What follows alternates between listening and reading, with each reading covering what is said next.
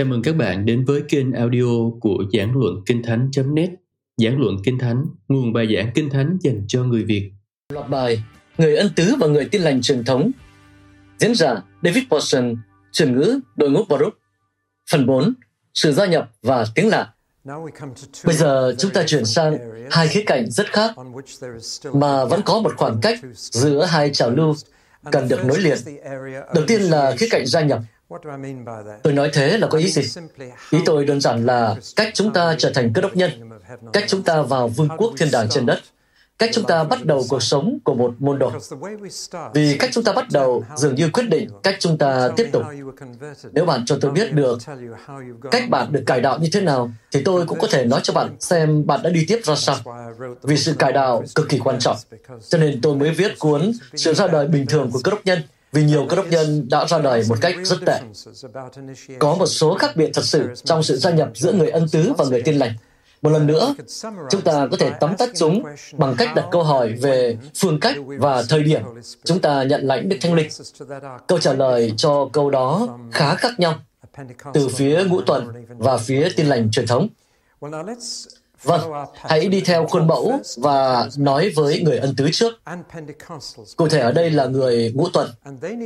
Họ cần được bảo cho rằng và cần suy nghĩ thấu đáo thực tế rằng sự nhận lãnh không lặp lại. Giáo lý ngũ tuần truyền thống cho là thánh linh được nhận lãnh hai lần. Một lần khi cải đạo và sau đó là khi bạn được bắp tem thánh linh.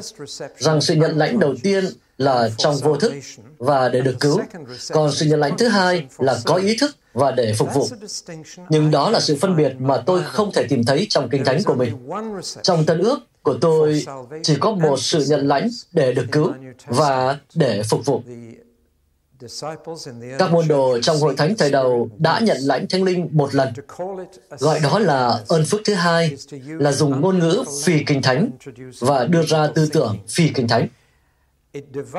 Nếu không cẩn thận, thì nó sẽ chia cơ đốc nhân thành cơ đốc nhân hạng nhất và hạng hai, đồng thời tạo ra một loại chủ nghĩa tinh hoa.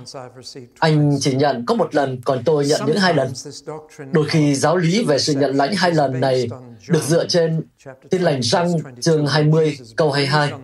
Trong đó Chúa Giêsu hà hơi trên các môn đồ và nói, hãy nhận lãnh Đức Thánh Linh. Điều này xảy ra khá lâu trước ngày ngũ tuần, nên từ đó một số người đã lập luận rằng có hai sự nhận lãnh. Các môn đồ đã nhận lãnh trên phòng cao vào Chúa Nhật Phục sinh đầu tiên, sau đó lại nhận lãnh vào ngày ngũ tuần. Vậy là họ có sự nhận lãnh thứ nhất và thứ hai. Tôi không nghĩ là răng chứng minh cho điều đó. Khi xét kỹ đến sách răng, một là Thomas không có mặt. Vậy nếu có thì ông đã nhận điều đó lần đầu khi nào? Nhưng hai là không có điều gì xảy ra vào dịp ấy. Không thấy ghi chép về việc họ nhận lãnh bất cứ điều gì. Kinh Thánh chép rằng Đấng Christ đi lại quanh phòng và hà hơi trên từng người. Rồi ra lệnh cho họ hãy nhận lãnh. Vậy là họ đã nghe thấy một điều, rồi nhận một mệnh lệnh. Đó là tất cả những gì xảy ra vào dịp ấy.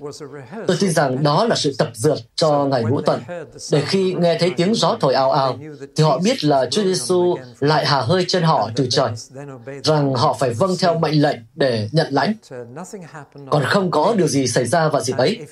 Và nếu Ngài ban cho họ Đức Thánh Linh vào dịp ấy, thì Ngài đã bảo họ nhận lãnh trước, rồi sau đó mới hà hơi trên họ họ.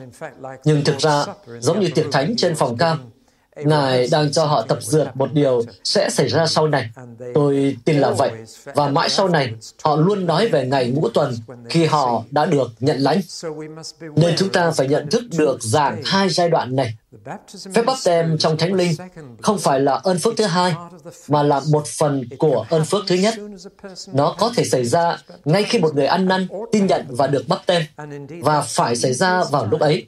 Thực ra đó là thời điểm dễ cầu nguyện cho người ta nhận lãnh Thánh Linh, ngay sau khi họ được bắp tem nước, không đợi nhiều năm sau để được bắp tem trong Thánh Linh, như một số người trong chúng ta, mà có ơn phước đó ngay từ đầu để nhận thức được rằng họ có quyền năng quyền năng từ trên cao để sống đời sống cơ đốc và phục vụ những người khác trong danh đấng Christ.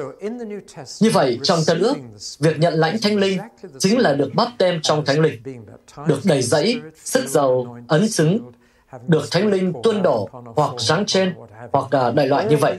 Tất cả những thuật ngữ này được dùng cho ơn phước thứ nhất. Và trong hầu hết các trường hợp trong Tân ước, đó thật sự là ơn phước thứ nhất và không bị trì hoãn. Có một số ví dụ về việc nó bị trì hoãn, nhưng đó không phải là trường hợp bình thường luôn luôn là ngay sau khi bắt tem nước, như trong trường hợp của chính Chúa Giêsu. Chỉ có một ngoại lệ trong Tân ước và đó là Corney. Ông đã nhận lãnh thánh linh trước khi được bắt tem nước. Có lý do hiển nhiên tại sao trường hợp của ông lại ngược lại. Vì ông sẽ không bao giờ được bắt tem nước nếu điều đó không xảy ra trước. Chắc chắn là Führer không sẵn lòng bắt tem nước cho một người ngoài nếu ông không biết Chúa đã tiếp nhận người đó chưa. Như vậy, bắt tem thánh linh cần ở ngay khi bắt đầu đời sống cờ đốc, không phải ân phước thứ hai hay theo sau, mà là một phần không thể thiếu của việc trở thành cơ đốc nhân. Nhưng than ôi, nhiều cơ đốc nhân đã không ra đời đúng cách. Trong cuốn Sự ra đời bình thường của cơ đốc nhân, tôi nói rằng có bốn bước mà mọi cơ đốc nhân cần có và thuộc về sự sinh lại ăn năn với Đức Chúa Trời về tội lỗi mình, tin vào Chúa Giêsu là cứu Chúa của mình, được bắt tem trong nước và nhận lãnh Đức Thánh Linh. Anh chị em có để ý thấy việc ăn năn với Đức Chúa Trời, tin vào Chúa Giêsu và nhận lãnh Đức Thánh Linh liên quan đến ba ngôi không? Điều đó có nghĩa rằng cả ba ngôi Thiên Chúa được giới thiệu với tín đồ mới ngay từ đầu. Vậy là chỉ có một sự nhận lãnh và không lặp lại từ duy nhất được lặp lại trong Tân ước là được đầy dẫy. Không ai được bắt tem trong Thánh Linh hai lần hoặc ấn chứng bằng Thánh Linh hai lần, nhưng họ có tiếp tục được đầy dẫy. Đó là từ duy nhất còn tiếp diễn. Còn lại đều mô tả trải nghiệm lãnh món quà Thánh Linh từ ban đầu. Bây giờ chúng ta sẽ xét đến quan điểm của tin lành truyền thống và họ cần suy nghĩ lại về giả định rằng tin có nghĩa là nhận lãnh. Trong tần ước thì tin không phải là nhận lãnh. Nói cách khác, người tin lành truyền thống thông thường quan niệm rằng ngay khi tin vào Chúa Giêsu thì bạn nhận lãnh Thánh Linh một cách tự động, thường là vô thức. Nhưng bạn không thể có điều này mà không có điều kia.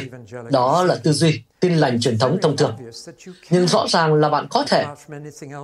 Ngoài những điều khác, thì người Samari đã tin mà không nhận lãnh. Thì Phaolô hỏi các môn đồ tại Epheso, anh em đã nhận lãnh khi tin chưa? Rõ ràng trong tư tưởng của Phaolô thì chúng là hai điều khác nhau. Cho nên chúng nên xảy ra cùng nhau, nhưng không nhất thiết phải xảy ra cùng nhau. Chúng có thể phân biệt với nhau về thời gian cũng như bản chất nên chúng ta cần nhìn lại. Điều mà người tin lành truyền thống đã làm là họ lấy việc tin vào Chúa Giêsu và nhận lãnh Đức Thánh Linh cuộn hai điều thành một và gọi đó là tiếp nhận Chúa Giêsu. Đó là cách giao giảng của hầu hết các nhà truyền giảng. Đó không phải là cách người ta giao giảng trong Tân ước. Nhưng chắc chắn anh chị em đã nghe những người giảng đạo nói rằng hãy tiếp nhận Chúa Giêsu, hãy tiếp nhận Ngài vào đời sống mình, tiếp nhận Ngài vào lòng mình, tiếp nhận Ngài làm cứu Chúa của mình, tiếp nhận Ngài làm Chúa của mình. Thật thú vị là từ ngày lễ ngũ tuần trở đi, không hề có ai nói như vậy. Từ tiếp nhận chỉ áp dụng với Chúa Giêsu khi Ngài còn ở trên đất trong xác thịt khi Ngài ở dưới này. Bạn có thể tiếp Ngài vào nhà mình bằng cách mở cửa và nói, mời Ngài vào. Hoặc bạn có thể đóng sầm cửa vào và không tiếp Ngài. Như vậy, xuyên suốt các sách tin lành, Kinh Thánh nói về những người tiếp Chúa Giêsu và những người không tiếp Ngài. Hiểu ý tôi không ạ? Một câu kinh điển bị dùng sai vào thời nay là tin lành sang chương 1 câu 12 chép rằng nhưng bất cứ ai tiếp nhận Ngài thì Ngài ban cho họ quyền, không phải quyền lực, mà là thẩm quyền, trở nên con của Đức Chúa Trời, là những người được sinh ra không phải bởi ước muốn xác thịt hoặc bởi ý người, nhưng bởi Đức Chúa Trời. Điều đó luôn được những người tâm vấn dùng vào ngày nay. Không để như thế. Mọi động từ trong câu đó đều ở thì quá khứ và nói đến thời điểm Chúa Giêsu còn ở trên đất. Đây lại là vấn đề lấy một câu đoạn ra khỏi ngữ cảnh để tôi trích nó trong ngữ cảnh. Kinh Thánh chép rằng, Ngài đến trong đất nước mình. Ngài đến trong đất nước của mình mà dân Ngài không tiếp nhận Ngài. Nhưng bất cứ ai tiếp nhận Ngài thì Ngài ban cho họ quyền trở nên con của Đức Chúa Trời.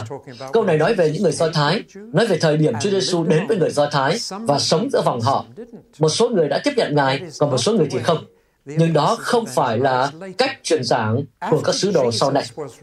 Sau khi Chúa Giêsu được tiếp về trời, có từ tiếp nha. Ngài được cất lên trong đám mây và các tầng trời tiếp nhận Ngài. Từ đó trở đi thì người ta không thể tiếp Chúa Giêsu nữa. Ngài ở trên đó ngồi bên phải Chúa Cha, Ngài không ở dưới này mà tiếp.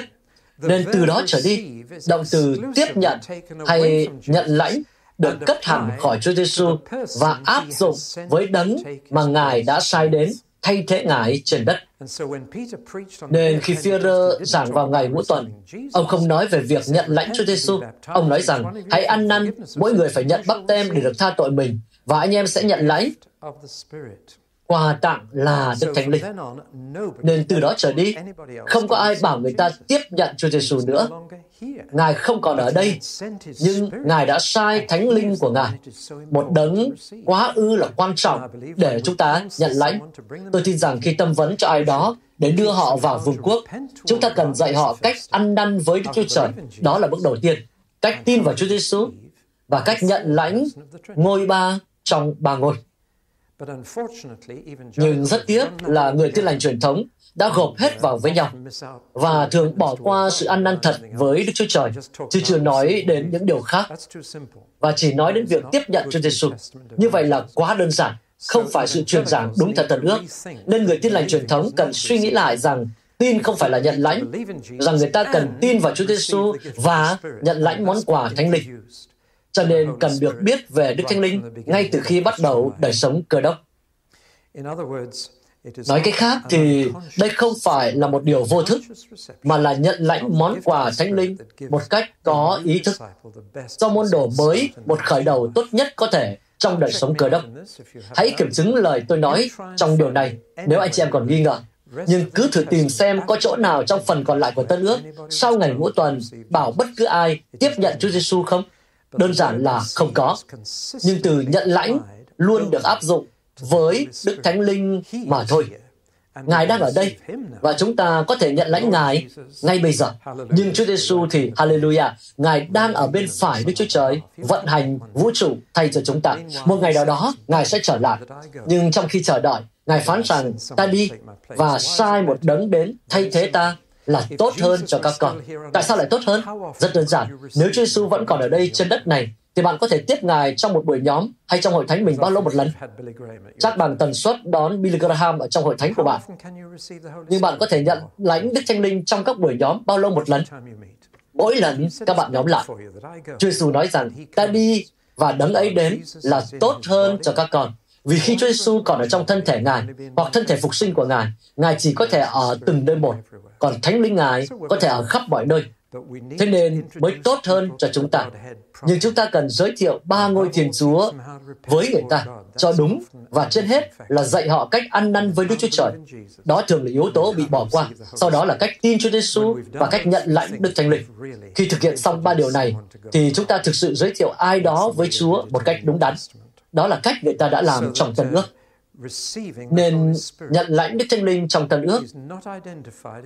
không giống với bước ăn năn, tin nhận hay bắt tầm nước. Nó khác với cả ba và cũng cần thiết như cả ba điều này. Trên hết, nhận lãnh không phải điều thụ động, mà là chủ động.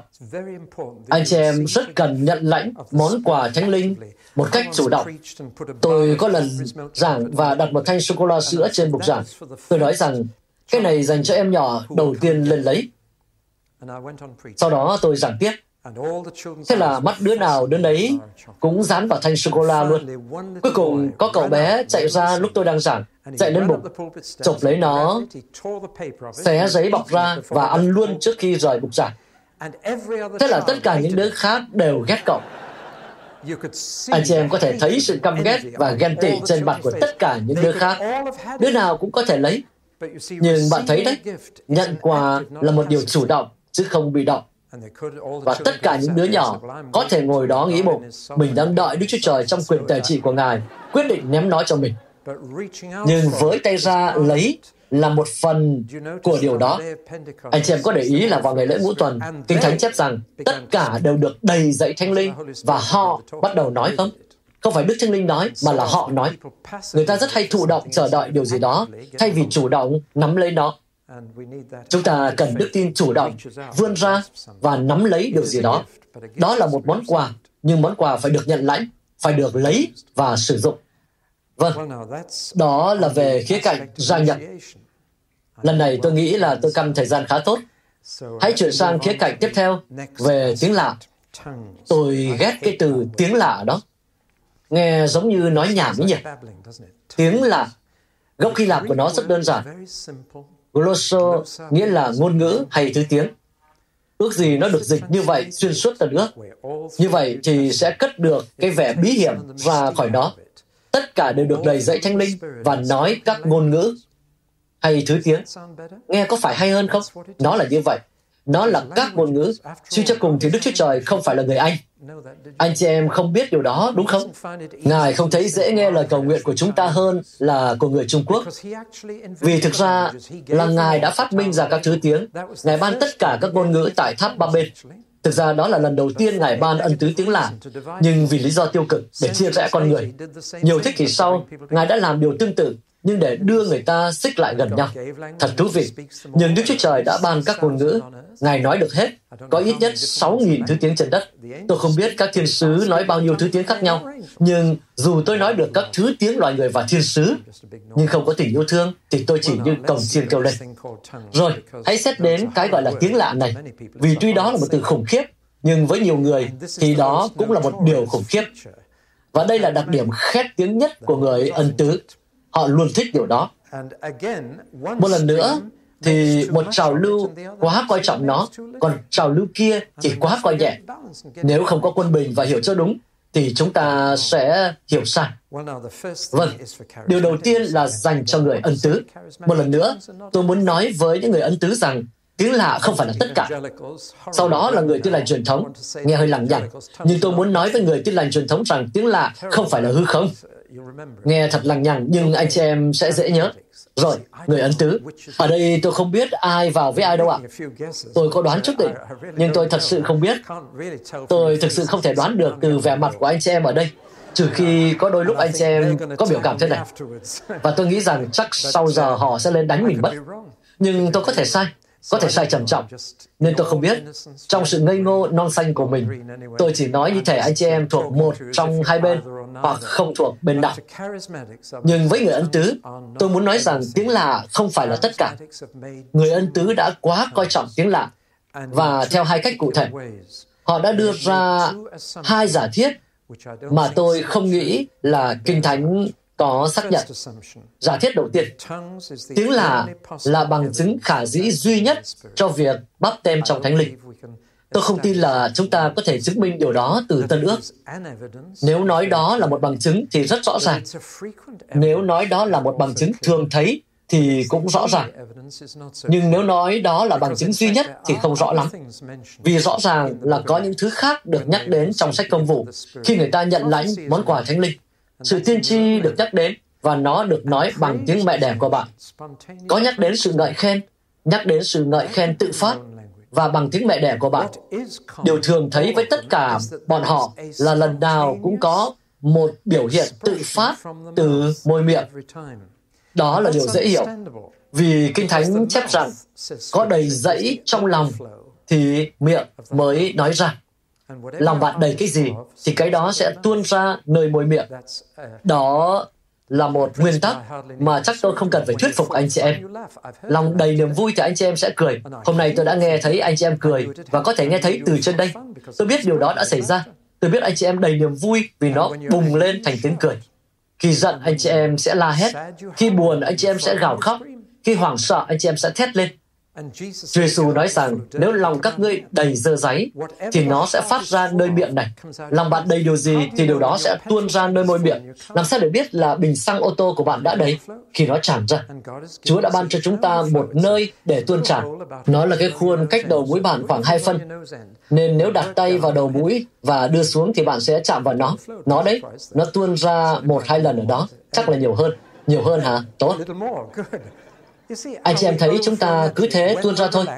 Khi chúng ta thoải mái và không cố gắng giữ trong lòng, lòng đầy cái gì thì cái đó tuôn ra miệng. Tôi để ý thấy mọi trường hợp trong tân ước, khi người ta được đổ đầy để tuôn tràn Đức Thánh Linh, thì miệng phát ra, ra khỏi mũi miệng, theo một cách nào đó. Nhưng không phải lúc nào cũng là tiếng lạ. Hơn hết là không có khẳng định rõ ràng nào trong Kinh Thánh để nói rằng phải là tiếng lạ. Nếu không có khẳng định rõ ràng nào, thì tôi không thể giáo điều khi Kinh Thánh không nói vậy. Mặt khác, bạn có thể khiến nó trở nên quá mơ hồ, đến nỗi không ai biết nó đã xảy ra chưa. Thực ra thì luôn có điều gì đó xảy ra vào thời điểm đó. Và như tôi đã nói, thường thì, thực ra là theo tôi nghiên cứu thì nó luôn phát ra khỏi miệng.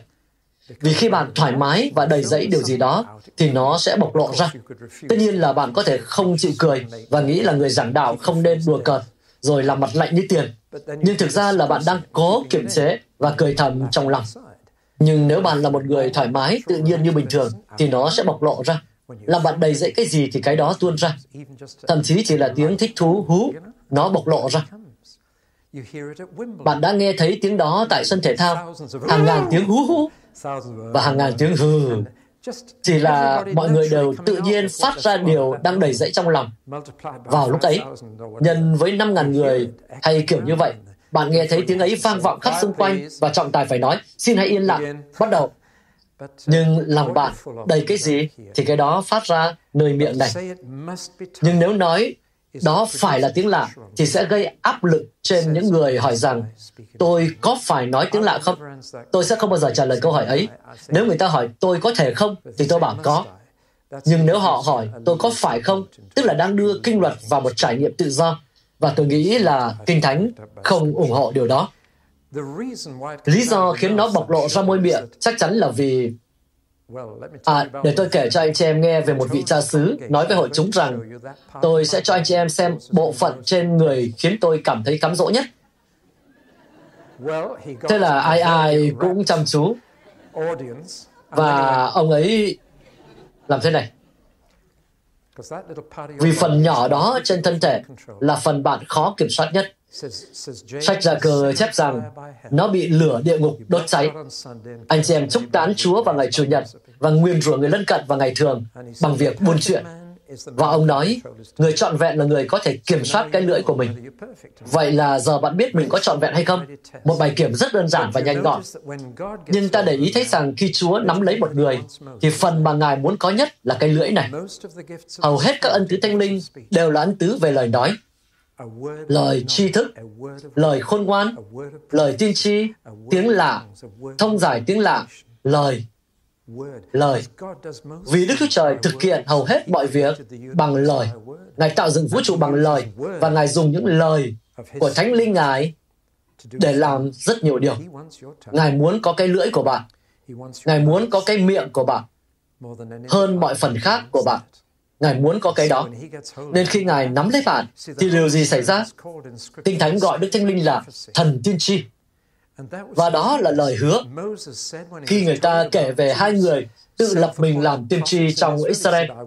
Moshe đã nói, ước gì tất cả con dân của Đức Giê-hô-va đều là những nhà tiên tri. Đến một ngày, Joel nói rằng ước mơ đó sẽ trở thành sự thật, và Đức Thánh Linh sẽ được tuôn đổ trên mọi loài xác thịt, bất kể độ tuổi, giới tính hay tầng lớp, và họ sẽ nói tiên tri. Từ nói tiên tri theo nghĩa rộng, có nghĩa là bất cứ điều gì mà bạn làm với miệng mình. Nên với Führer, tiếng là là nói tiên tri và ông nói, đây chính là điều mà Joel đã báo trước. Nên cái miệng rất quan trọng. Và một điều rất nổi bật mỗi khi người ta nhận lãnh món quà thánh linh trong Kinh Thánh, ấy là có gì đó xảy ra với miệng của họ mà người ta có thể nghe và thấy. Tôi chỉ nói đến thế, mà không nói thêm xem nó phải là cái gì mà là nó phải xảy ra ở đâu. Vì Ngài là thần tiên tri, và mỗi khi Ngài đến trên người ta, họ sẽ nói tiên tri theo cách này hay cách khác, miễn là họ phải thoải mái. Nhưng nhiều người mà tôi cố gắng giúp lại không thoải mái. Xin mục sư cầu nguyện cho tôi, để tôi có thể nhận lãnh thanh linh vậy ạ. Và họ căng thẳng lắm. Tôi thường cầu nguyện cho họ và nói thì điều đó xảy ra thì anh hãy cho tôi biết nhé. Vì chúng ta không được tự dối mình rằng điều gì đó đã xảy ra khi nó chưa xảy ra. đó không phải là đức tin. Đức tin là cần cầu xin, chứ không phải cần tự dối mình rằng điều gì đó đã xảy ra khi nó chưa xảy ra. Tôi đã nhận được những cuộc gọi đầy hào hứng vào 20 phút sau đó, khi người ta lái xe về nhà đến nửa đường và thoải mái để mà bộc lộ ra. Họ đã được đổ đầy để tuôn tràn. Vâng, cách khác mà người ân tứ đã quá coi trọng tiếng lạ là coi nó không chỉ là bằng chứng cho việc được bắp tem thánh linh, mà còn coi nó là bằng chứng của việc thờ phượng trong thánh linh. Và ở đây tôi muốn nói một điều mà người ngũ tuần và người ân tứ sẽ khó chấp nhận nhất.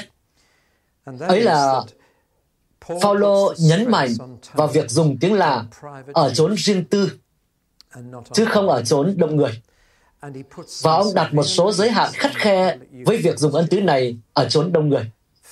Đầu tiên, ông nói rằng chỉ nên có tối đa hai hoặc ba người sử dụng ân tứ này ở chốn đông người, và chỉ khi họ đã biết chắc là trong hội chúng có người có thể thông giải tiếng ấy, từ đó khiến chúng trở nên hữu ích với người khác.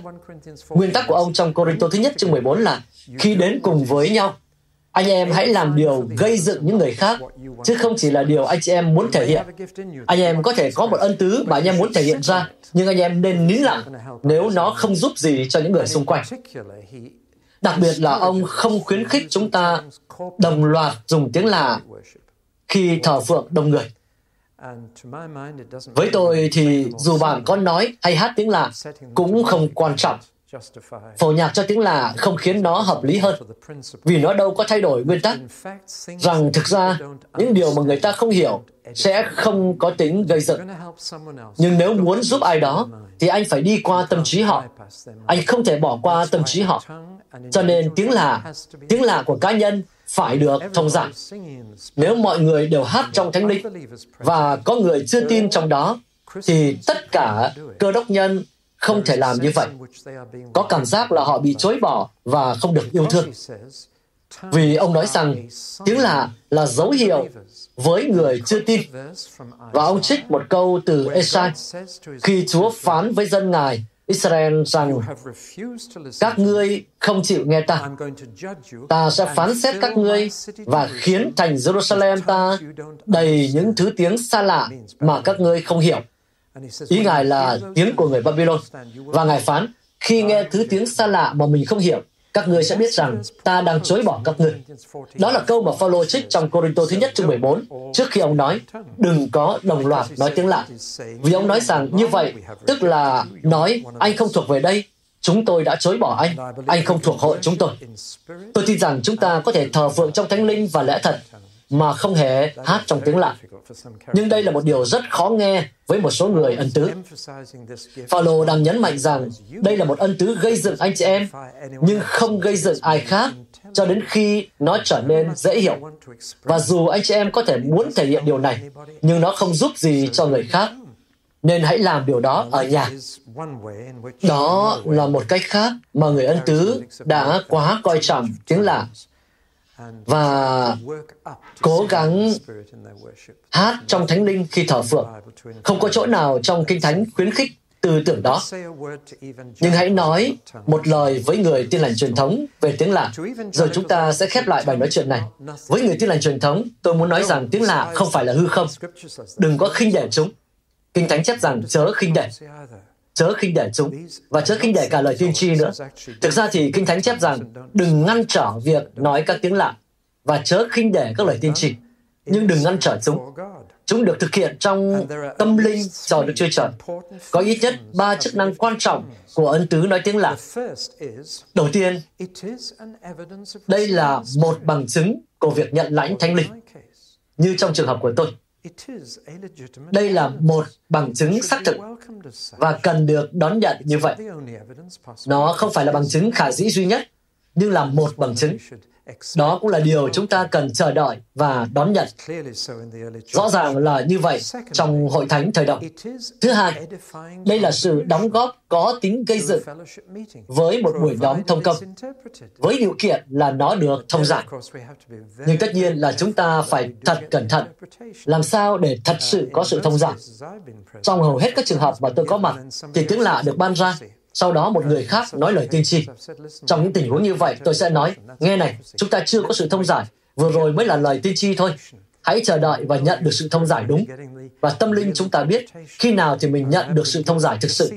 Tôi nhớ là tại nhà thờ chính tòa Guildford và một buổi nhóm nọ, có người đứng lên và anh ta nói tiếng lạ. Nhưng rất tình cờ là một số người trong chúng tôi nhận ra thứ tiếng đó, đó là tiếng Hebrew. Người ấy nói mà không biết, nhưng nó chính là tiếng Hebrew. Khi người khác đưa ra sự thông giải, và tôi rất bất ngờ khi người thông giải là một người lao động nhìn rất bình thường, nhưng đó là lời dịch theo nghĩa đen của thứ tiếng đó. Rất thú vị. Lời đó nói cùng Đức Chúa Trời và là một lời ngợi khen rất đẹp. Với Adonai, rất tuyệt vời. Và bằng một cách nào đó, nó nhấc chúng tôi vào sự hiện diện của Chúa. Đó là một điều cần coi trọng. Đừng ngăn trở nó nhưng đừng quá coi trọng nó.